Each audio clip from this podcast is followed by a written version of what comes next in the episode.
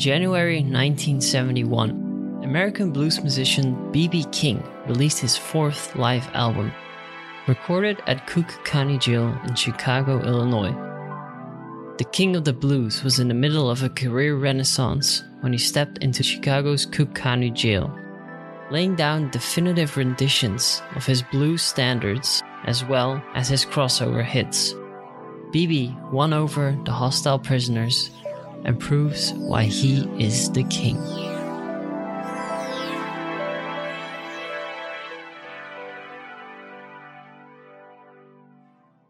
Welcome to the 500 Albums podcast, where we go through the Rolling Stones top 500 list of the greatest albums of all time, as selected by a panel of musicians, music critics, and journalists, and published by the Rolling Stone magazine in 2003. My name is Erwin, and today we're looking at number 499 on the list, which is Live in Cook County Jail by B.B. King. Today's the second episode, and it's already going to be different from the previous episode as we're looking at the live album this week. I knew BB King from when I did a school project about the evolution of pop music through the 50s until until now. And BB King was a big part of that as he was active for a very long time and also has been very influential on other musicians and different genres within popular music in general.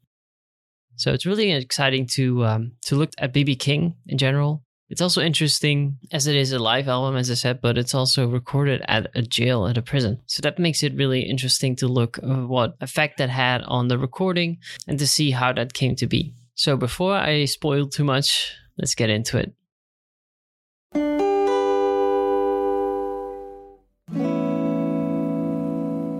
Let's first start with the artist, B.B. King. He was born Riley B. King. And He was an American blues singer and songwriter, a guitarist, and he's a record producer.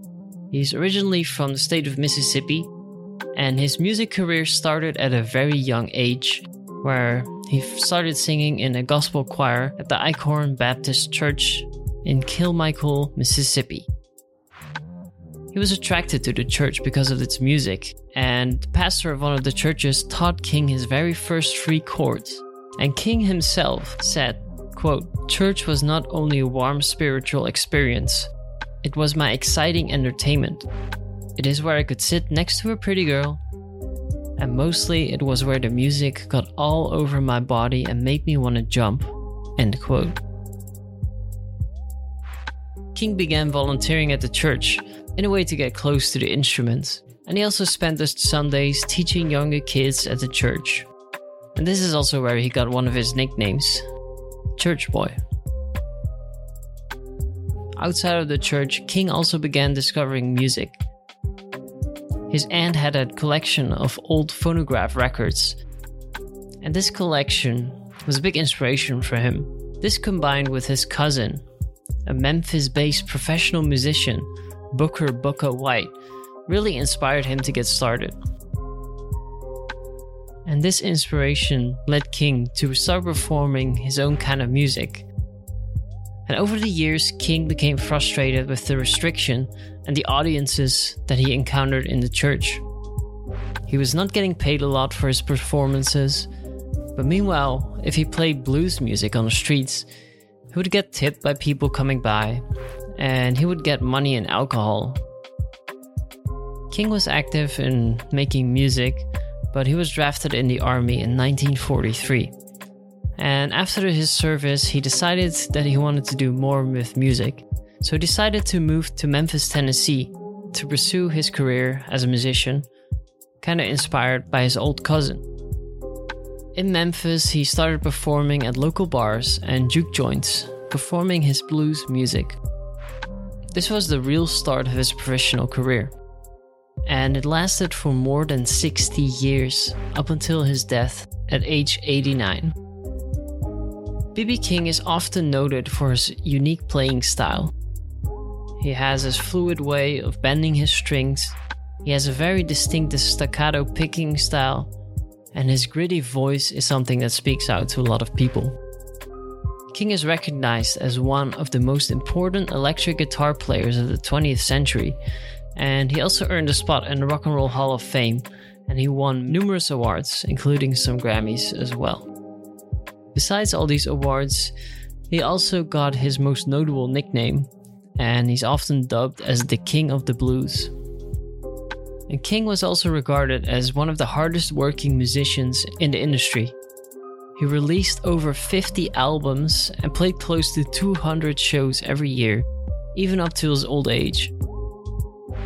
BB King was inspired by a lot of different genres, such as gospel, country, blues, and also jazz, of course. Some of his most notable inspirations were his contemporaries, such as blues musicians T Bone Walker and Lonnie Johnson, but also jazz artists like Charlie Christian and Django Reinhardt. So, before his performance at Cook County Jail, BB King had been an active musician for about 15 years he released about 18 albums and compilations up to that point, as well as three live albums, including the very legendary Live at the Regal, which was released in 1965. This will also appear later on the podcast, so I won't go too much into that performance.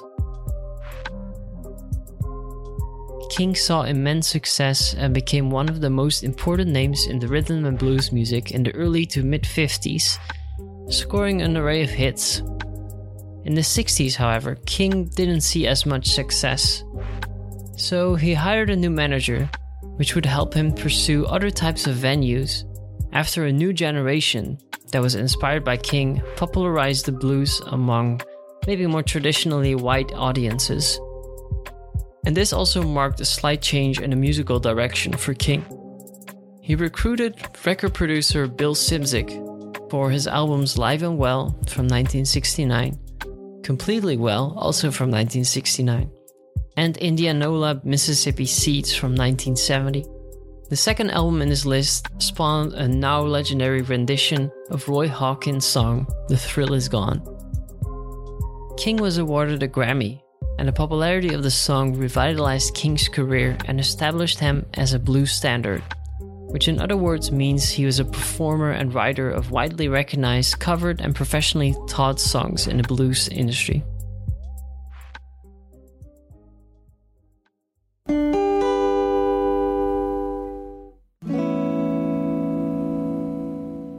So, before we jump into the album itself, I'd like to take a look at the context at the time when this album was released and to see what was happening in the world and the genre. The late 60s and early 70s in the United States was a tumultuous time, which was fueled with all kinds of political sentiments, like the protests against the Vietnam War. There were Cold War scares, and on the other hand, there was more political and social equality following the Civil Rights Movement.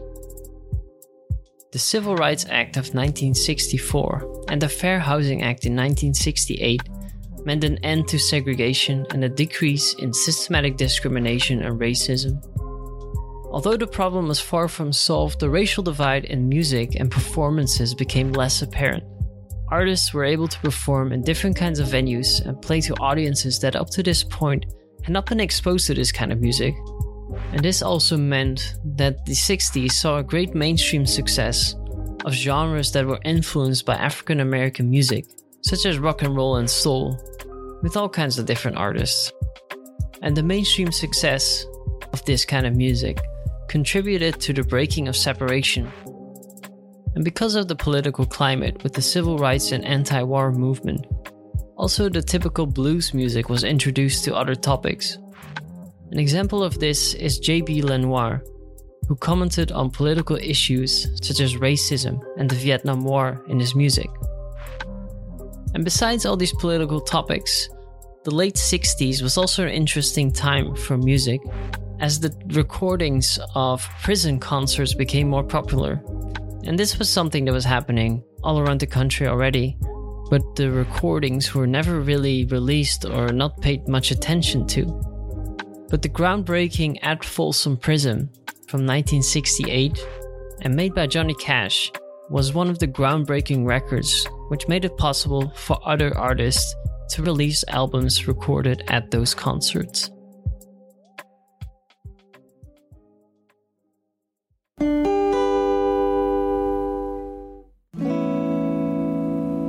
So now that we know a bit more about the time and the artist, I'd like to look into the album itself.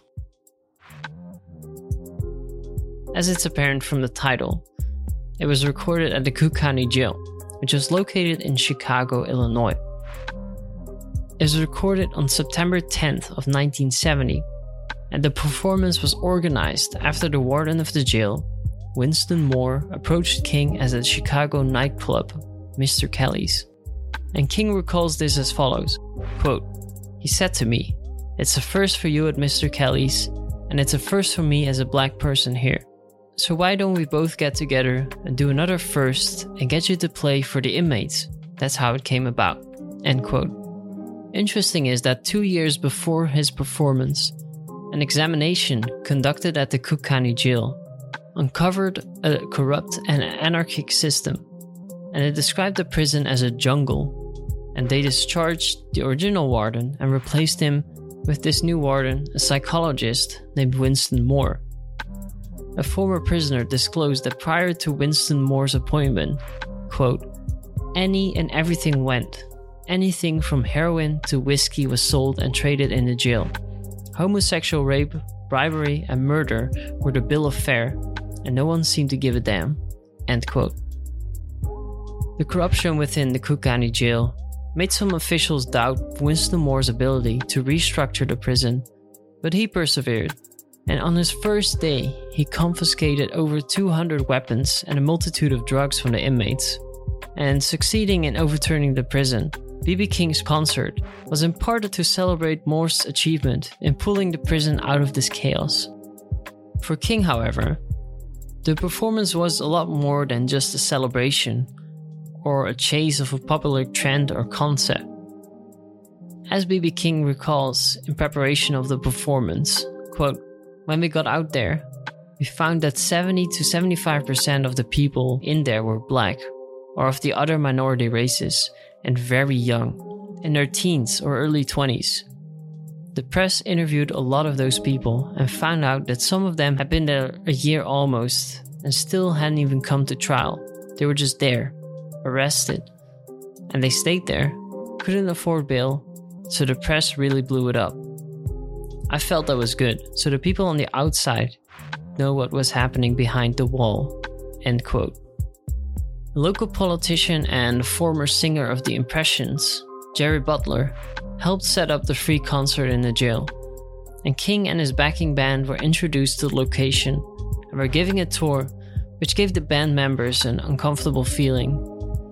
The backing band of King consisted of Ron Levy on piano, John Browning on trumpet, Louis Hubert on tenor saxophone, Booker Walker on alto saxophone, Wilbert Freeman on bass guitar, and Sonny Freeman on drums.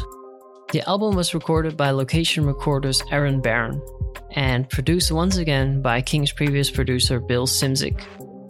The audience itself consisted of about 2,117 inmates, and they were mostly of minority races, and it also included some women. The inmates were ordered to sit down during this performance, but there was some space in the back if they wanted to dance. So, if we look at the track list, the recording does not feature any unreleased tracks. But it does, however, give some interesting takes on some of his classics. First of all, the album starts out with the band tuning their instruments, and meanwhile, an official of the Cook County Jail welcomes the sheriff and the chief justice of the criminal court. And this is, of course, met with loud booing from the audience.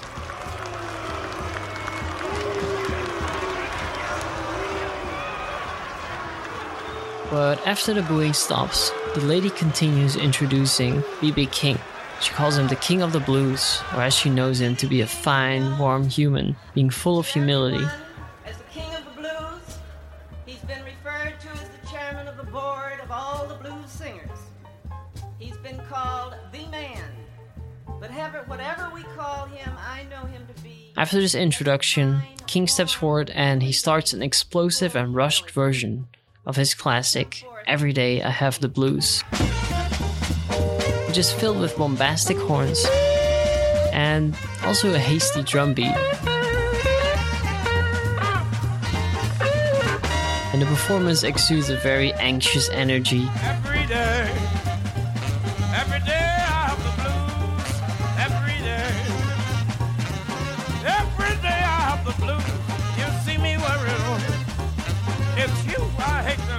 King later admitted that he was nervous for this performance. The music after this features somewhat slower blues tracks with lyrical themes of loneliness, separation, and relationships. Not uncommon for the blues, but maybe more typical for this kind of performance. And especially during the first half of the set, King really sought out connection with the audience and he spoke them in a way that later was described by biographer David McGee as, quote, a classic bit of bluesman as evangelist or soothsayer, end quote. The album did not spawn any singles, but I'd still like to highlight some of my favorites and some notable moments of the record which you would normally not see on studio recordings, and maybe in other live performances. As said before, King really sought out a connection with the audience in the first half, and he tried to win them over by involving them in the performance, by talking or even preaching at them.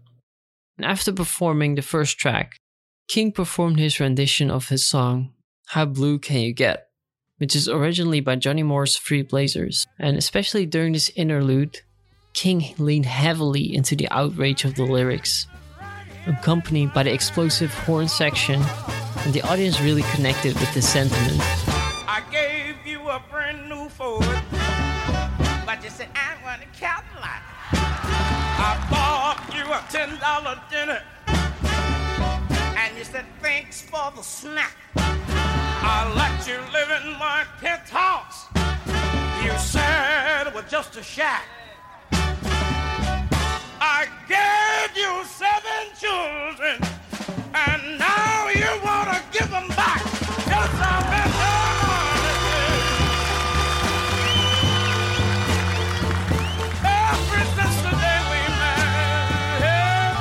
this moment in the performance can be seen as the moment that King really won over the audience. And this continues in the next song, Worry, Worry, Worry. Because in the interlude of this song, he tells a story to the audience that men and women are God's gift to each other, and he preaches that they should treat each other properly.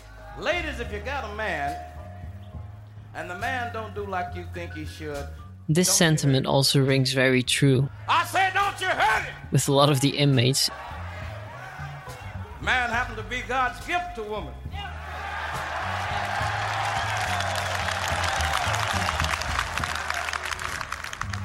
So, ladies, you must know that the man is already grown, so you can't raise him over again.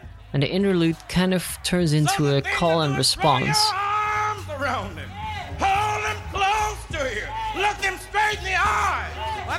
Think it's fair to just talk to the ladies. I think I should say a few words to the men, too. So, fellas,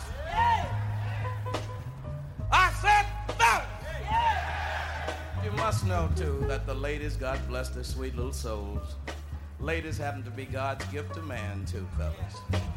Y'all agreed? You better say it because your wife is listening.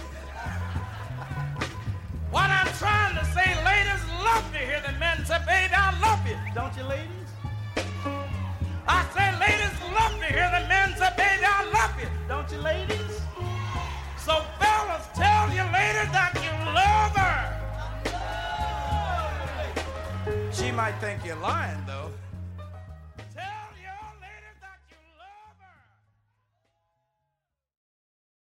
Now, the set continues with some of King's classics, uh, including a medley of the Three O'Clock Blues and Darling You Know I Love You. And the author Ulrich Adelt noted that King's playing was reminiscent of his early career. And through this nostalgia of the audience interaction, it kind of supplied an authentic backdrop for the new listeners who were buying the record. And the final track I'd like to talk about this performance is The Thrill Is Gone. I mentioned before that this was a really big hit for King and maybe a turning point in his career. The song was originally performed by Roy Hawkins and Rick Darnell, and King always felt a connection to this song. When he was hosting his radio show in Memphis, he used to play this song a lot. And over the years, King tried recording his own version, but never seemed to get it right. And this was definitely the same when he was recording his 1969 album, Completely Well. King was really not happy with his current recordings, but when his producer, Bill Szymczyk called King at 4 a.m. and proposed to add a string section to the song. King thought this was a good idea, but King also later admitted that he would agree to anything at, this time of night. But the song was still recorded this way, and even though the polished production and addition of strings was a departure from his earlier sound, it proved to be a good decision, as it introduced the music to a different type of audience who was maybe more interested in that kind of sound.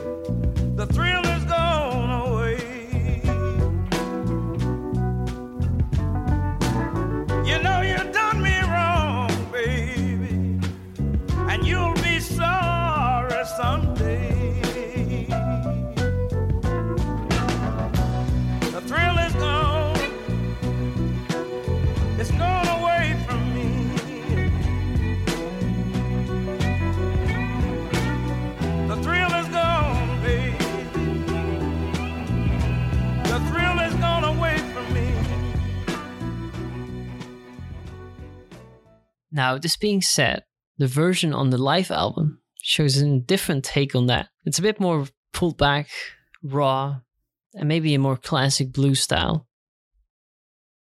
But despite this different approach, it is considered by many to be the definitive version of the song. The horn section and the piano of this live performance are more apparent, which in a way kind of replaced the string section, which is on the studio recording.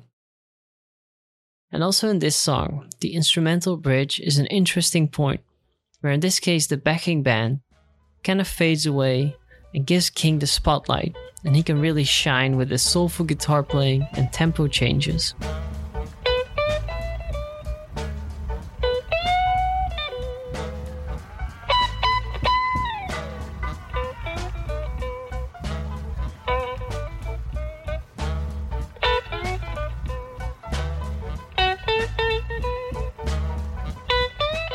Eventually, the band joins back in, building towards a very satisfying ending of the song.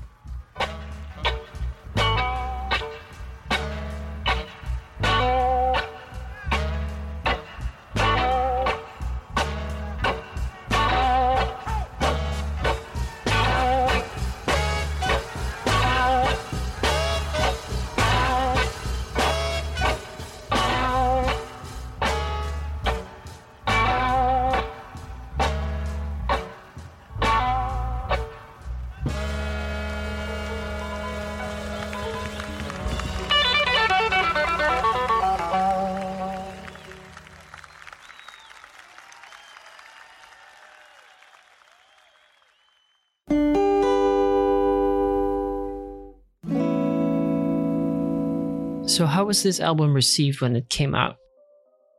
Well, it was released with great success, spending over 30 weeks on both the Billboard Top LPs and the R&B chart.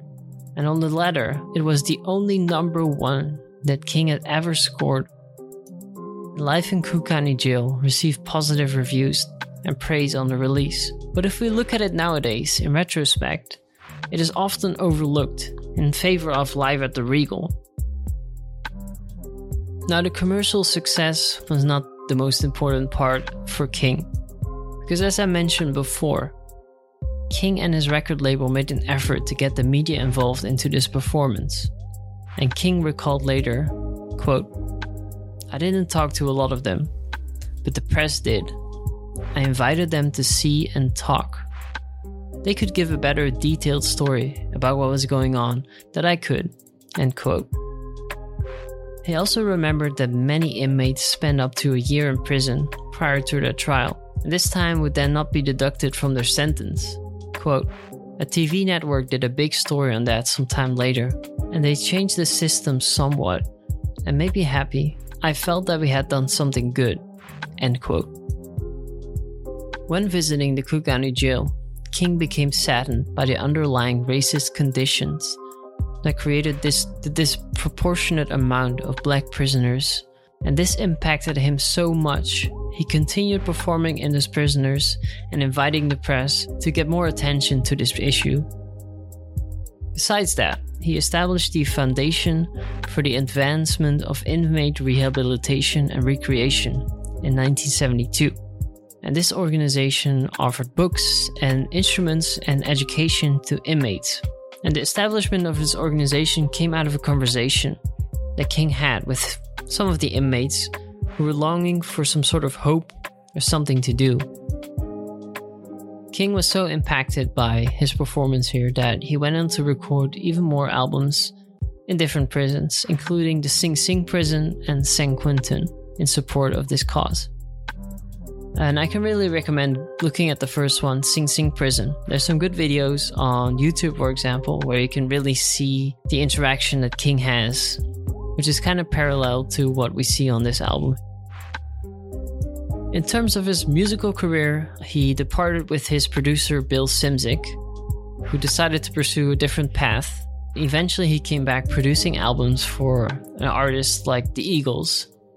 But due to King's crossover success, he decided to cross over to Europe, and he even recorded an album there in London, collaborating with several British rock and R&B artists who were inspired by blues music. King saw huge success worldwide, touring all over the world, recording multiple albums, even winning several Grammy Awards. Eventually, he was conducted into the Rock and Roll Hall of Fame in 1987. And the following year, in 1988, King collaborated with the Irish band U2, and they recorded the immensely successful song When Love Comes to Town, which once again introduced him to a whole new generation of listeners. And then I'd like to note another collaboration in 2000.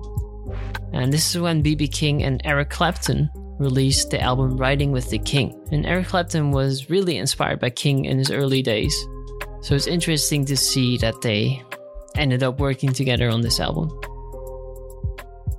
So after the turn of the century, King became more involved in awareness campaigns about diabetes this is an illness that he had been diagnosed with since 1990.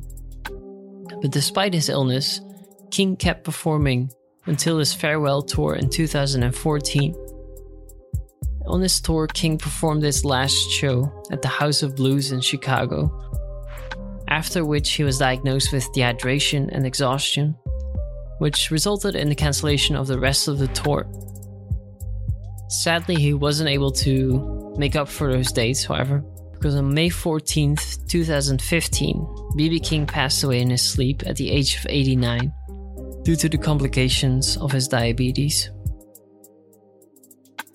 Now, King obviously had a very big impact on a lot of different artists. But if we look at the album itself, it didn't really have that much impact on specific artists. It did, however, continue a trend of performances and live recordings at prisons, and it put more attention into the living conditions that the prisoners had there. And if we look at actual recordings, one interesting one is a live recording also at the Cook County jail named Concert Friday the 13th, which was recorded in 1973 by several jazz musicians. If we look at the artists who in the first place really popularized this trend, Johnny Cash. He continued to record and release some of his prison performances. One of them, På Österaker, which was recorded in Sweden in 1972, and another one, A Concert Behind Prison Walls, which was recorded in 1974 and then later released in 2002.